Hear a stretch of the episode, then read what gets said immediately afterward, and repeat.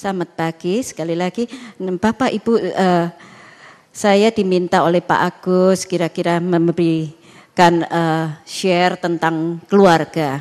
Nah saudara, saya beli judul hari ini My Attitude Shapes My Future. Jadi sikap kita menentukan masa depan kita. Uh, ada satu keluarga mereka imigran dari China ke Australia. Suami istri bekerja keras sekali karena mereka punya impian. Suatu kali mereka akan membesarkan anak mereka dan mereka ingin anaknya jauh lebih berhasil dari dia dan dia ingin supaya anak-anaknya mempunyai better life di Australia ini. Tapi karena mereka bekerja keras, mereka kurang memperhatikan anaknya dan akhirnya anaknya uh, apa dealing dengan drug dan akhirnya anak ini menjadi drug dealer, uh, drug smuggler. Dan saudara tahu Andrew Chen, Andrew Chen yang dari uh, Sydney, dia ketangkep di Bali karena dia uh, menjadi drug smuggler dan dia menjadi salah satu pemimpin dari Bali Nine drug smuggler dan akhirnya dia dihujatui hukuman mati pada 17 Juni yang lalu waktu dia uh, appeal dan dia banyak dibantu oleh bahkan ketua penjara di Bali di keropokan itu membantu dia untuk appeal dan dia ditolak dan dia tinggal tunggu waktu kapan dia menjalani hukuman mati. Saudara, Sekali lagi saya katakan, sikap kita menentukan kesuksesan dan masa depan kita. Our attitude shapes our future. Satu lagi, uh, dan Andrew Chen ini dia masih di dalam penjara di keropokan dan akhirnya dia bertobat dan dia memimpin kebaktian berbahasa Inggris. Nanti saya akan sambung lagi cerita Andrew Chen ini ta tanggal 22 Juli yang lalu ada seorang di Norway, saudara mungkin yang lihat berita tahu, Anders Bering Breivik namanya. Dan dia meledakkan bom di depan kantor minister di Norway, membunuh tujuh orang. Lalu dia masih enggak terima, dia ke camp anak-anak muda, di mana camp itu camp uh, kelompok uh, sosialis yang mereka banyak membantu orang Islam masuk ke Eropa. Lalu di situ dia asal menembak kiri kanan dan membunuh 77 orang seluruhnya. Termasuk ada yang luka-luka berat segala macam. Saudara, Breivik ini, eh, Anders Breivik ini masih umur 20, 32 tahun dan dia sangat muda sekali. Tapi karena keluarganya bercerai, dia tinggal dengan ibunya. Di situ dia menyimpan kepahitan. Dan akhirnya dalam usia 32 tahun dia dijatuhi hukuman dan dia masuk penjara. Sekali lagi saya katakan sikap kita menentukan kesuksesan dan masa depan kita. Saudara, banyak orang yang hidupnya tidak berhasil bukan karena bodoh, bukan. Bukan karena dia kurang kurang pendidikan, tidak. Bukan karena uh, dia nasibnya jelek, bukan. Tetapi karena sikap kita, itu yang menentukan kehidupan kita dan keberhasilan kita. Banyak orang yang bekerja dengan baik sekali, rajin sekali, tetapi karena dia punya masalah pribadi, masalah depresi ini banyak sekali di Australia. Dan akhirnya karena masa moodnya naik turun naik turun, walaupun dia kerja keras, akhirnya dia tidak dipromosi. Berapa banyak saudara kalau lihat di sekitar kita yang bekerja, kita tahu banyak yang orang depresi dan akhirnya kerjaannya tidak dipromosikan dan dia mengalami kegagalan dalam hidupnya.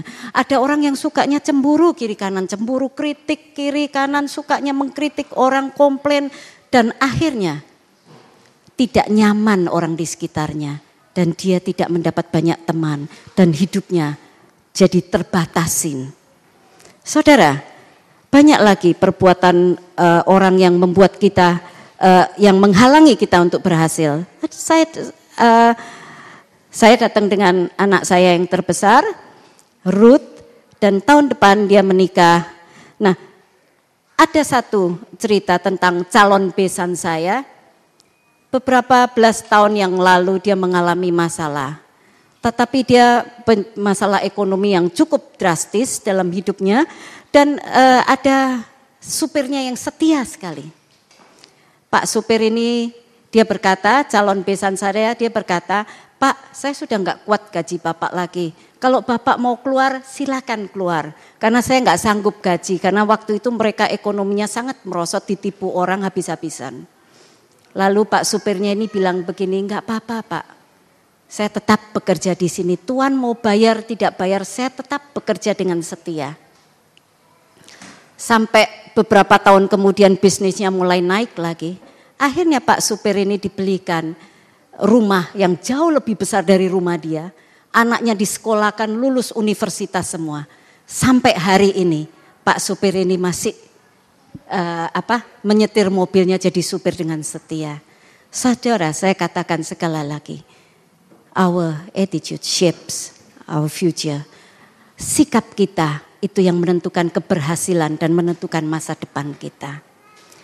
Ada satu lagi perusahaan dari uh, yang orang seorang yang saya kenal. Perusahaan ini cukup uh, bagus, tapi waktu mengalami krisis ekonomi, perusahaan ini mengalami masalah yang cukup berat, utangnya banyak sekali dan banyak pegawainya keluar dari perusahaan ini. Ada seorang pegawai yang cinta Tuhan. Dia masih muda dan dia tetap setia, yang lain sudah resign keluar semua, dia tetap setia bekerja di perusahaan ini. Eh, sekarang ini perusahaan ini sudah mulai menanjak lagi. Dan waktu bosnya tanya kepada pegawai ini, kamu kenapa? Yang lain keluar, kamu tidak keluar? Dia mengatakan, saya mau belajar setia karena saya percaya Tuhan. Dan saya berdoa untuk perusahaan ini supaya Tuhan memberkati perusahaan ini dan akhirnya Tuhan memberkati, puji Tuhan. Dan saya tetap setia di perusahaan ini. Saudara, setelah perusahaan ini naik lagi, dia dijadikan kepala bagian keuangan. Saudara, sekali lagi, sikap kita menentukan masa depan kita dan kesuksesan kita. Apa yang di dalam pikiran kita sering sekali saudara, apa yang ada di dalam pikiran kita, apa yang kita percayain, apa yang ada di dalam pikiran kita itu menentukan perasaan kita. Sekali lagi, apa yang kita ada di dalam pikiran kita, apa yang kita percayain menentukan perasaan kita. Dan perasaan kita ada suara motor. perasaan kita menentukan kelakuan kita. Benar kan? Apa yang ada di kepala kita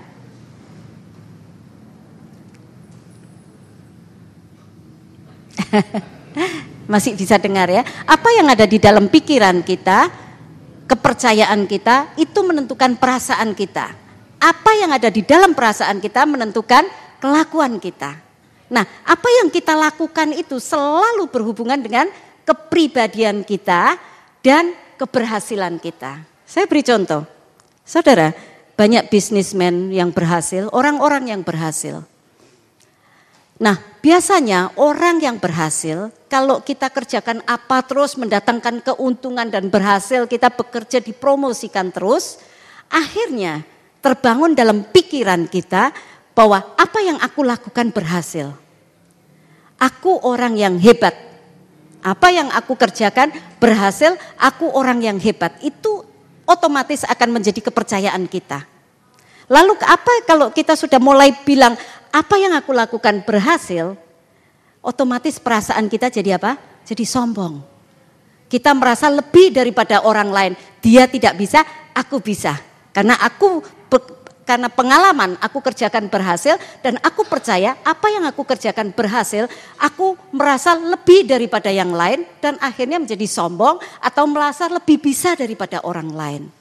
Lalu kalau kita sudah mulai merasa lebih bisa dari orang lain karena kepercayaan kita, kita lebih pintar dan kita lebih bisa dan kita lebih tinggi dari orang lain perasaan kita, lalu kelakuan kita. Kita apa pun yang kita kerjakan, kita susah untuk ditegur dan dinasehatin. Karena kepercayaan kita membantu menunjang perasaan kita. Perasaan kita menentukan apa yang kita lakukan.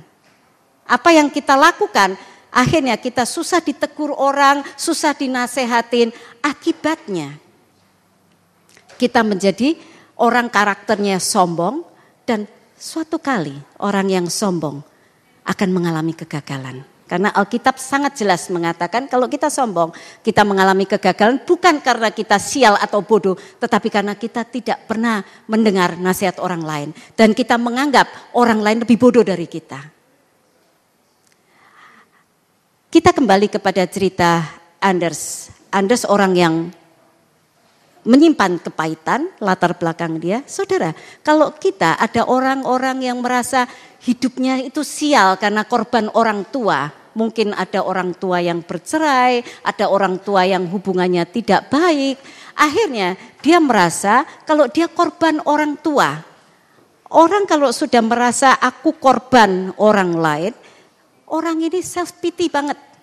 Suka diperhatikan, suka didengar apa yang dia uh, komplain, dan apa yang dia lakukan akhirnya dia selalu mencari perhatian orang lain seperti Anders ini. Dia menembak, dia mengatakan saya mau jadi hero di Eropa karena sudah terlalu banyak orang Islam di Eropa. Jadi dia mau menjadi hero dan akhirnya itu menentukan masa depan dia.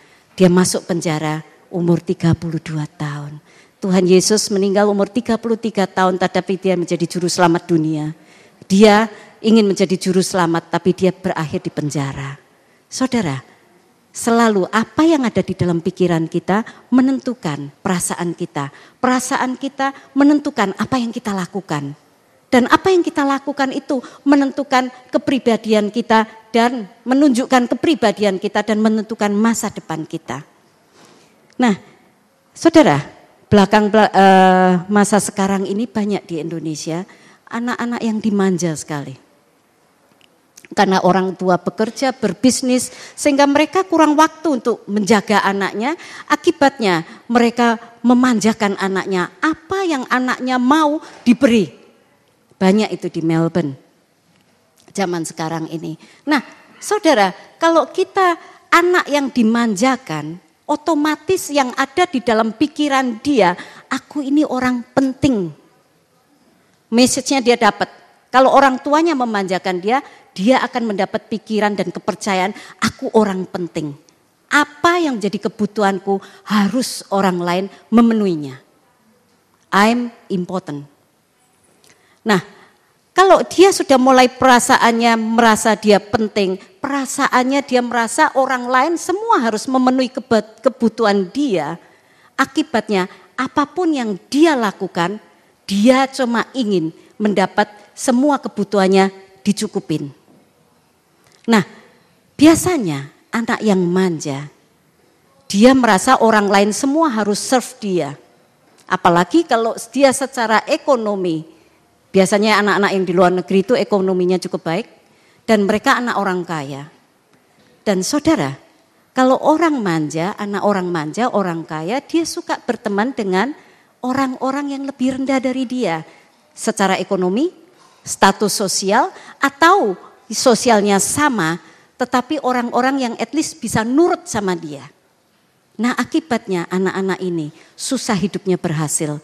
Karena tidak ada orang yang lebih dari dia yang bisa membimbing dia. Dia sukanya berteman dengan orang yang jauh lebih rendah dari dia untuk menunjang kesombongan dia dan kemanjaan dia. Saudara ini yang membuat saya mengatakan our attitude shapes our future. Untuk saudara yang punya anak-anak, perhatikan. Supaya anak-anak kita belajar dengan orang yang lebih berhasil atau belajar dengan orang yang kurang berhasil. Supaya hidup mereka berhasil. Saudara Alkitab ada satu uh, prinsip yang kita bisa pakai dalam hal ini. Yaitu the golden rule. Mungkin saudara sudah pernah dengar. Matius pasal 7 ayat 12. Uh, eh, tadi sudah dicatat ayatnya. Mari kita buka Alkitab kita, Matius pasal 7 ayat 12. Ayat ini sudah lama dan sangat terkenal sekali. Matius pasal 7 ayat 12. segala sesuatu yang kamu kehendaki supaya orang lain perbuat kepadamu, perbuatlah demikian juga kepada mereka. Itulah isi seluruh hukum Taurat dan kitab para nabi. E, terjemahan bebasnya, apa yang ingin orang lain, apa yang kau inginkan orang lain perbuat kepadamu, perbuatlah itu kepada orang lain. Prinsipnya simpel sekali. Jadi kalau engkau ingin orang lain berbuat baik kepadamu, engkau berbuat baik kepada orang lain. Kalau engkau ingin orang lain mengampuni engkau, engkau harus mengampuni orang lain.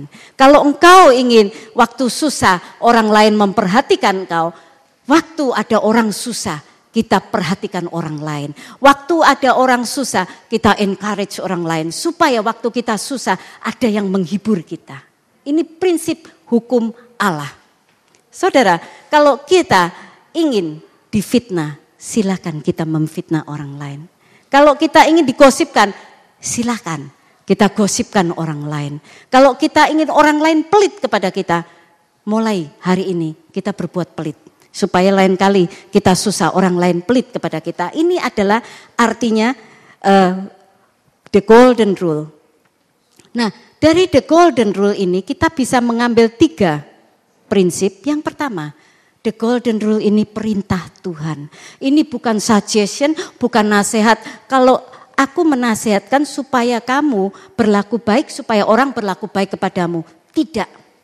Tetapi perintah, lakukanlah seperti apa yang kau ingin orang lain lakukan kepadamu, lakukan itu kepada orang lain. Ini prinsip hukum Allah. Jadi perintah. Saudara, kalau ini perintah, yang pertama, pertanyaan dua pertanyaan dalam hidup kita yang harus kita ingat. Yang pertama, setiap pagi kita bangun, apa yang aku ingin orang lain lakukan dalam hidupku? Pertanyaan ini harus timbul dalam diri kita. Waktu kita bangun tidur pagi-pagi, sebelum kita, sesudah kita doa pagi. Ingat dalam pikiran kita, apa yang aku mau orang lain perbuat kepadaku? Pertanyaan pertama. Yang kedua, kita harus bertanya dalam diri kita, apakah aku mau melakukan hal itu kepada orang lain? Lalu kita mulai dengan hari kita. Jadi kita belajar untuk menabur yang baik. Yang pertama, pertanyaan pertama, apa yang aku ingin orang lain perbuat kepadaku hari ini? Pertanyaan yang kedua, apakah aku mau melakukan hal itu kepada orang lain? Lalu kita mulai hari kita supaya kita nggak salah uh, menabur. Nah, saudara, hidup kita tidak pernah bisa dipisahkan dengan manusia lain. Karena Allah menciptakan kita sebagai manusia sosial. Sering sekali kita bangun tidur, kita berpikiran, perasaan kita, kelakuan kita selalu kita hubungkan dengan orang lain. Benar kan? Mungkin kita bisa hidup sendiri tanpa orang lain, tidak mungkin. Tetapi kadang kita sering berpikir begini, aku bisa berbuat baik dengan si A, asalkan. Aku hari ini akan berbuat baik sama dia, aku akan mengampuni dia, asalkan selalu dengan syarat. Suami istri, aku bisa berbuat baik kepada suamiku kalau dia hari ini dia tidak marah-marah. Pakai syarat. Aku bisa baik dengan istriku kalau hari ini dia nggak shopping, nggak pakai kredit cardku. Atau dia nggak ngomel-ngomel. Selalu kita pakai syarat. Dan akhirnya kita susah untuk berbuat baik kepada orang. Sedangkan Alkitab mengatakan itu tidak pakai kondisi, suatu perintah. Lakukan apa yang kau ingin orang lain lakukan kepadamu, lakukan itu kepada orang lain terlebih dahulu. Saudara, di dalam kehidupan ini ada tiga hal yang saya perhatikan. Kita tidak mungkin ke mana pun kita pergi, kita expect disakiti oleh orang lain. Benar kan? Karena di Melbourne di gereja ini sudah banyak gereja, di Melbourne ada 20 lebih gereja Indonesia. Saudara banyak sekali jemaat, kalau dia disakiti dia pindah ke gereja lain. Saya rasa Sydney jauh lebih banyak gerejanya. Saudara tidak ada gunanya.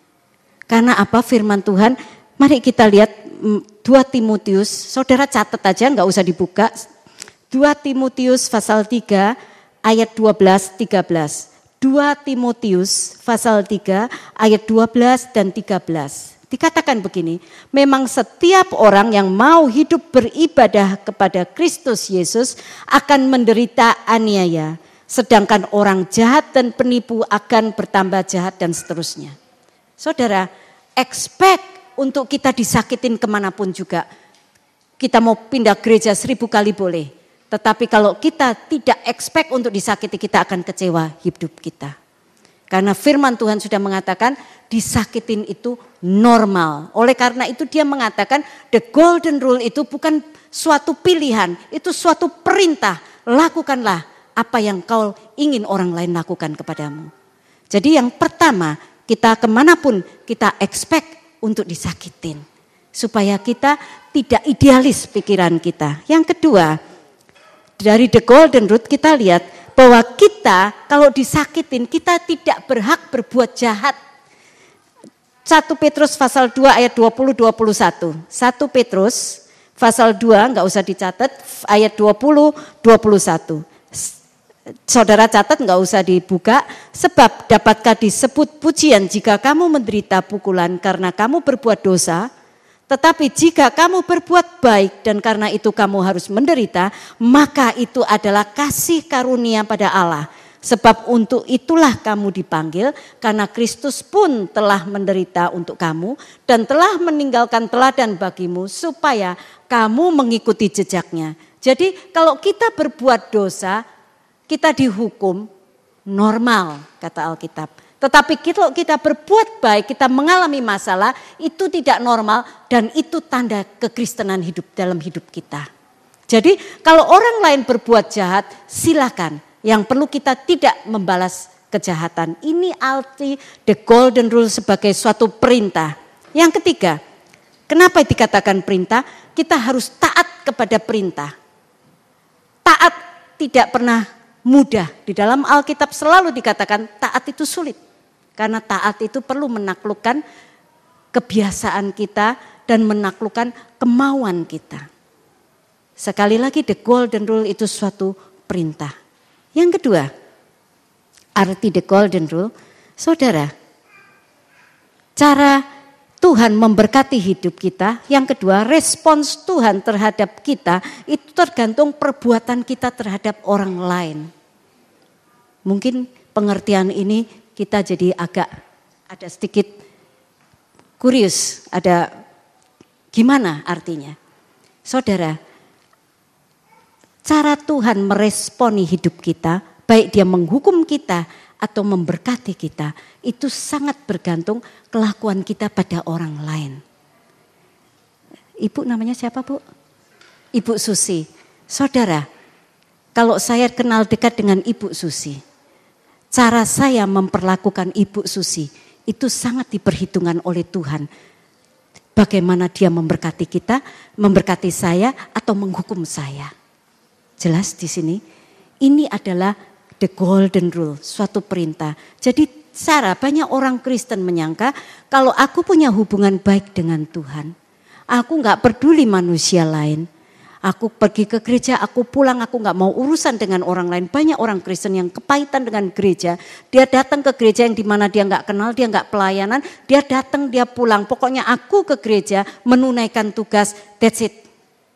Tuhan berkati hidupku. Salah. Cara dia menghukum kita, cara dia memberkati kita, tergantung hubungan relasi kita dengan orang lain. Waktu kita memberkati orang lain waktu dia susah, walaupun dia penipu, walaupun dia jahat, Tuhan perhitungkan untuk memberkati hidup kita. Waktu uh, orang tidak setia, waktu orang jahat, kita tetap setia. Di situ Tuhan perhitungkan. Dan di situ dia memberkati hidup kita. Kalau kita jahat kepada orang, di situ dia perhatikan juga untuk dia menghukum hidup kita. Saudara, Matius pasal 6 ayat 14 ada di eh, proyektor. Matius pasal 6 ayat 16 di situ dikatakan, karena itu jika kamu mengampuni kesalahan orang, Bapakmu yang di surga akan mengampuni. Ada ayat yang mengatakan, kalau engkau mengakuin aku di depan orang lain, maka aku mengakuin engkau di hadapan Bapakku. Selalu Tuhan hubungkan apa yang kita kerjakan kepada orang lain itu dia perhitungkan semua di dalam bukunya untuk memberkati atau menghukum hidup kita. Matius pasal 7 ayat 2 mengatakan, karena dengan penghakiman yang kamu pakai untuk menghakimi, kamu akan dihakimi dan ukuran yang kamu pakai untuk mengukur akan diukurkan kepadamu. Susah jadi orang Kristen. Karena Tuhan memperhatikan apa yang kita berbuat kepada orang lain. Dan itu dia perhitungkan dalam hidup kita. Lukas pasal 6 ayat 36-38. Hendaklah kamu murah hati seperti Bapakmu murah hati. Jangan kamu menghakimi supaya jangan dihakimi. Janganlah kamu menghukum supaya jangan dihukum. Ampunilah maka kamu akan diampuni. Berilah dan kamu akan diberi. Sebab ukuran yang kamu pakai untuk mengukur akan diukurkan kepadamu.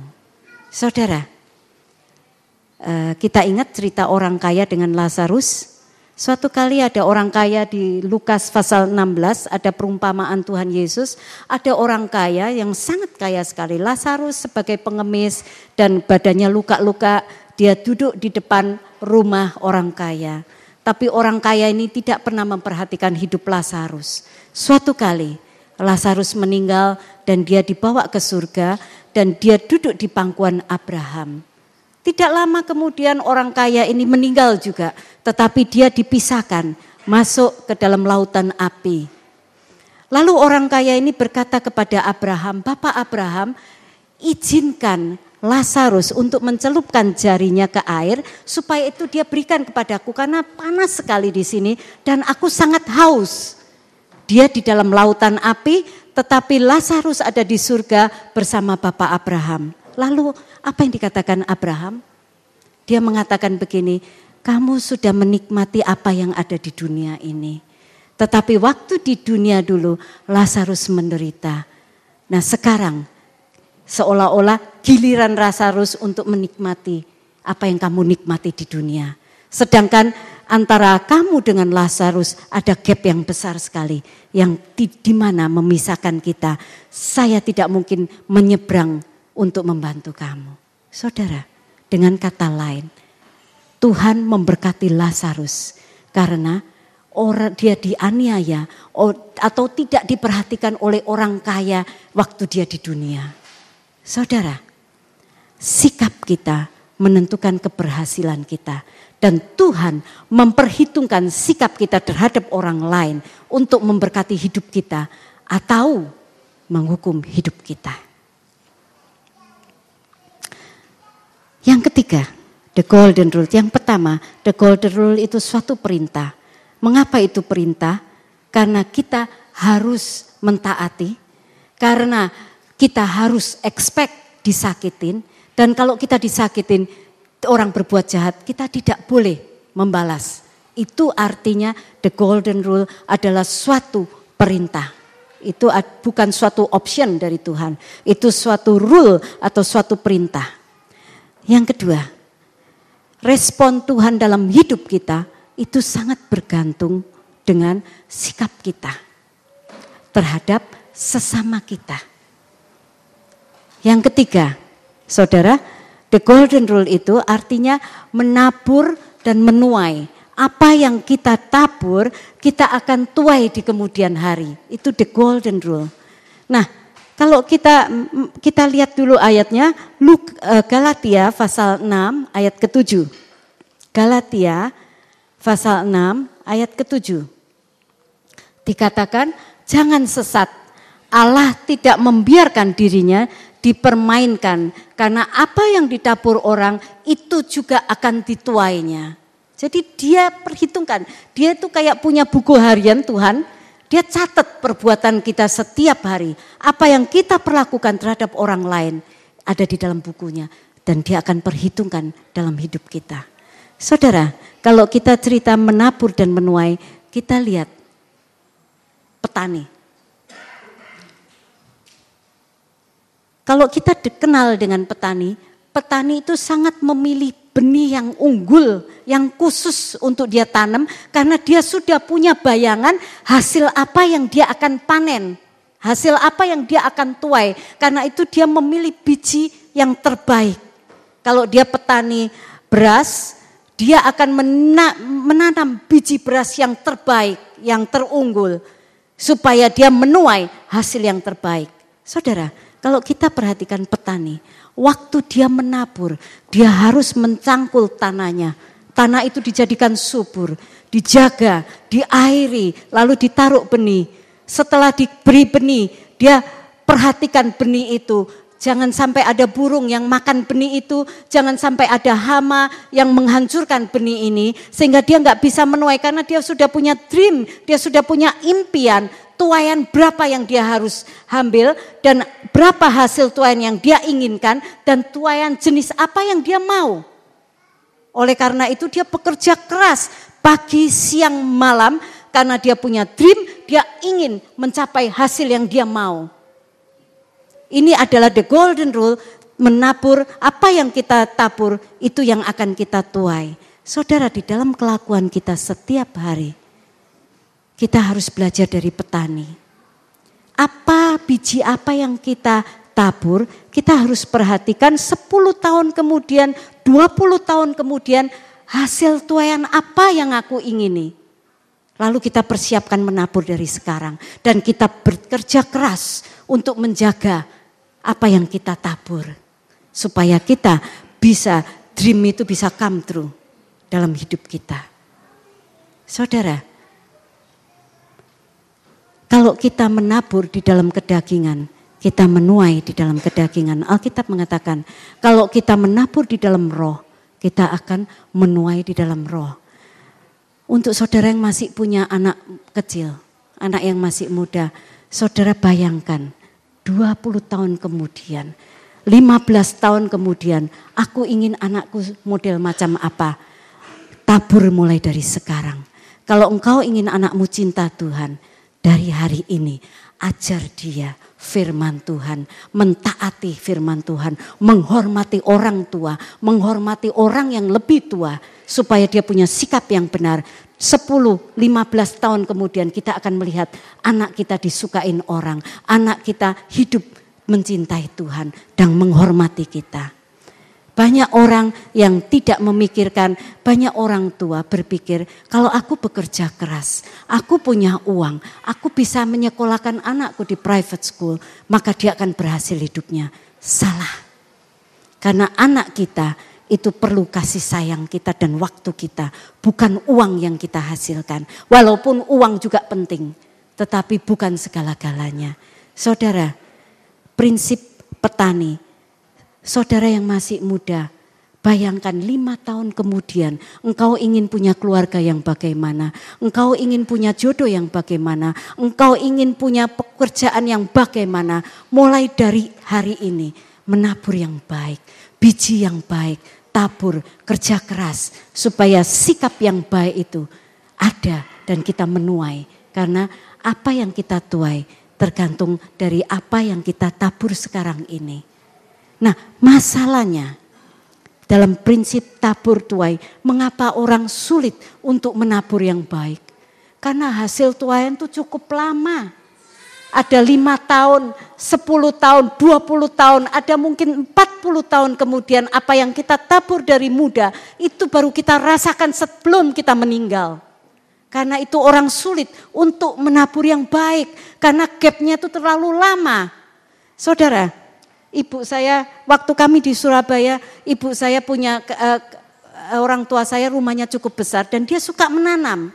Saya perhatikan kalau kita menanam biji mangga untuk mangga pohon itu bisa berbuah itu perlu bertahun-tahun, empat lima tahun.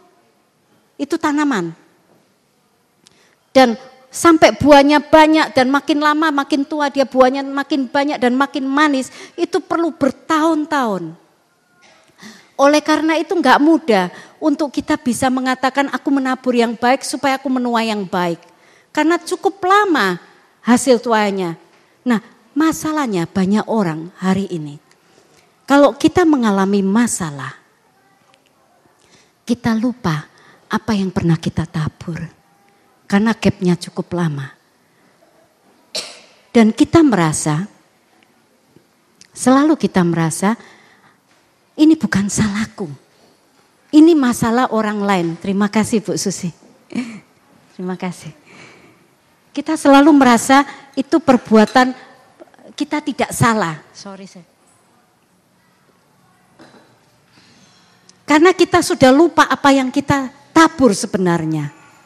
Saudara, karena itu sebagai seperti seorang petani, dia harus perhatikan dari hari ke hari, dari hari ke hari, dia perhatikan apa yang dia tabur, dia bekerja keras dan dia pelihara itu supaya dia bisa menikmati hasil tuayan yang baik.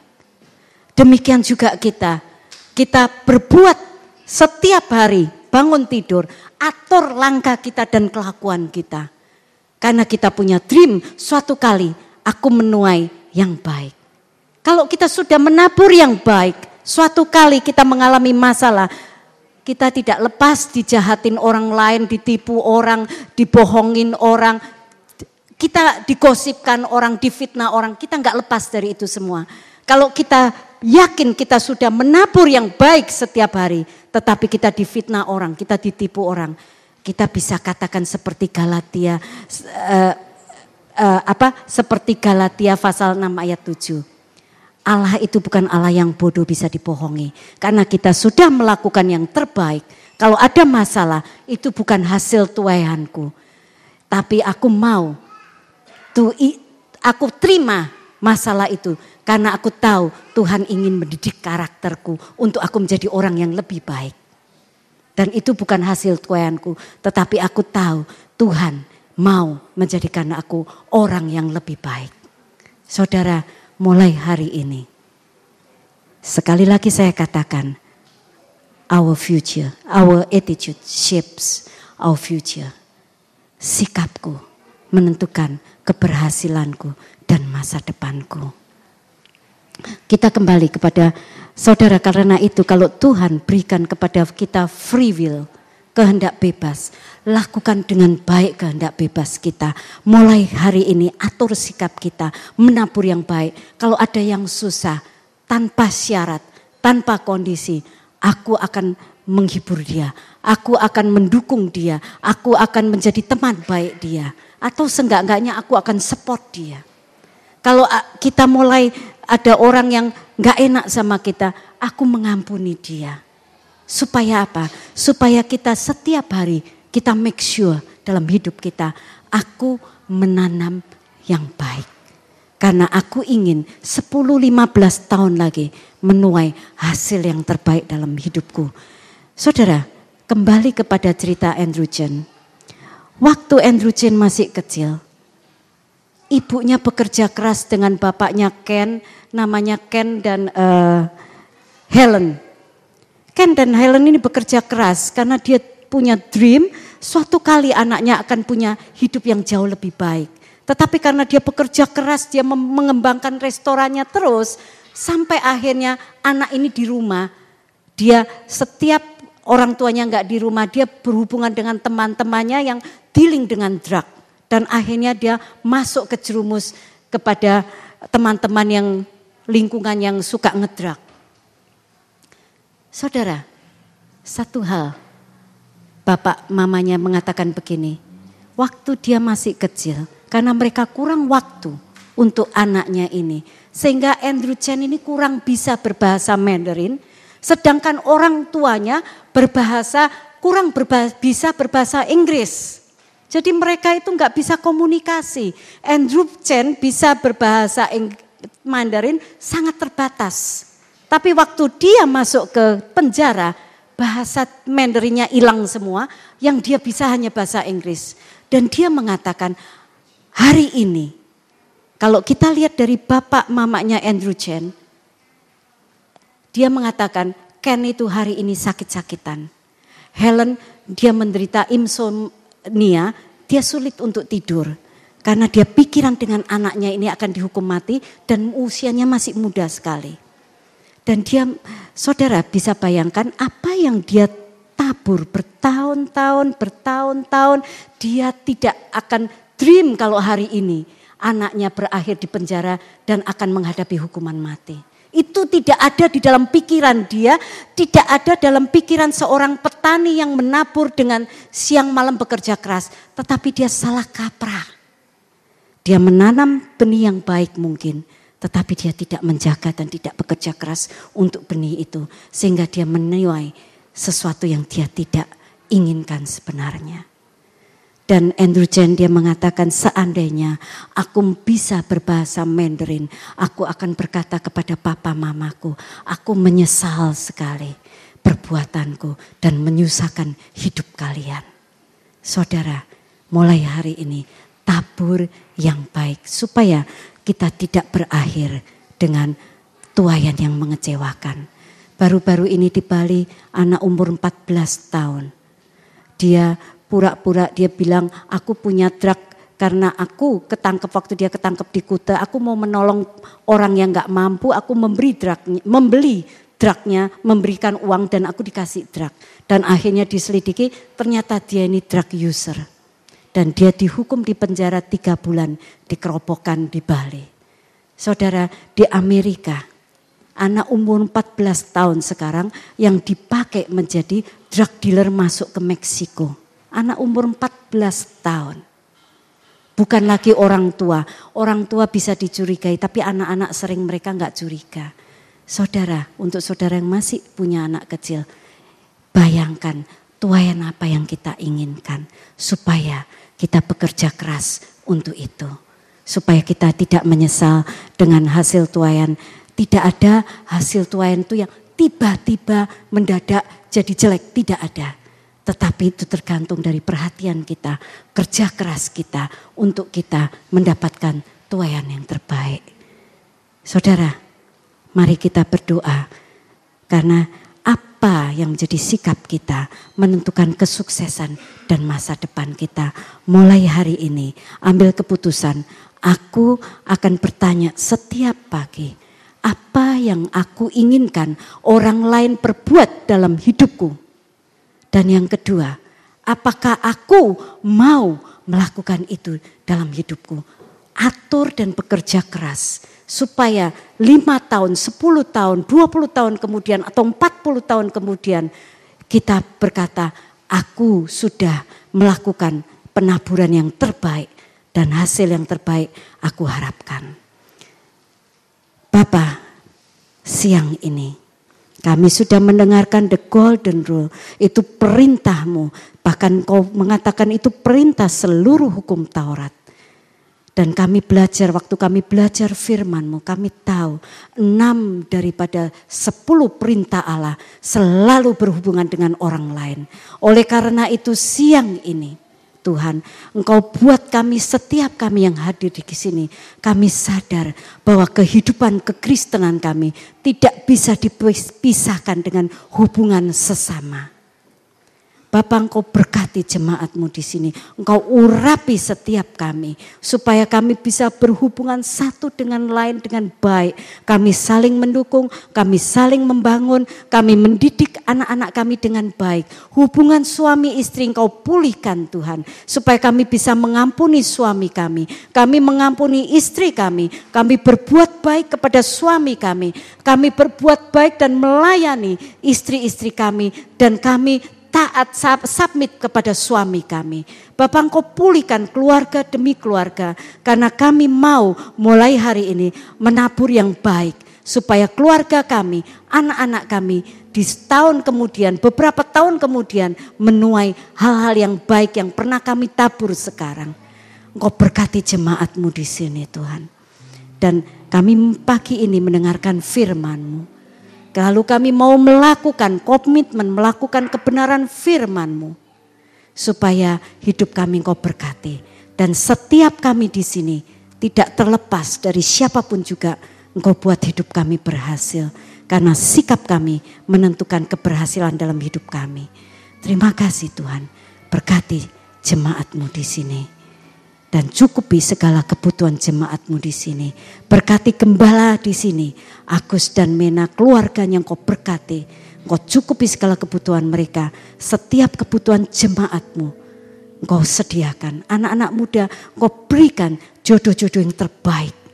Bapak, supaya keluarga demi keluarga diberkati. Anak-anak kami yang masih kecil, kami mau menuai yang baik. Oleh karena itu mulai hari ini kami menabur yang baik. Berkati hidup mereka. Tidak ada satupun di antara mereka yang rusak. Tetapi mereka memuliakan nama Tuhan. Dan mereka respect dan mengasihi orang tua mereka. Berkati Tuhan jemaatmu di sini. Terima kasih Bapak. Di dalam nama Yesus kami berdoa. Amin. Tuhan memberkati.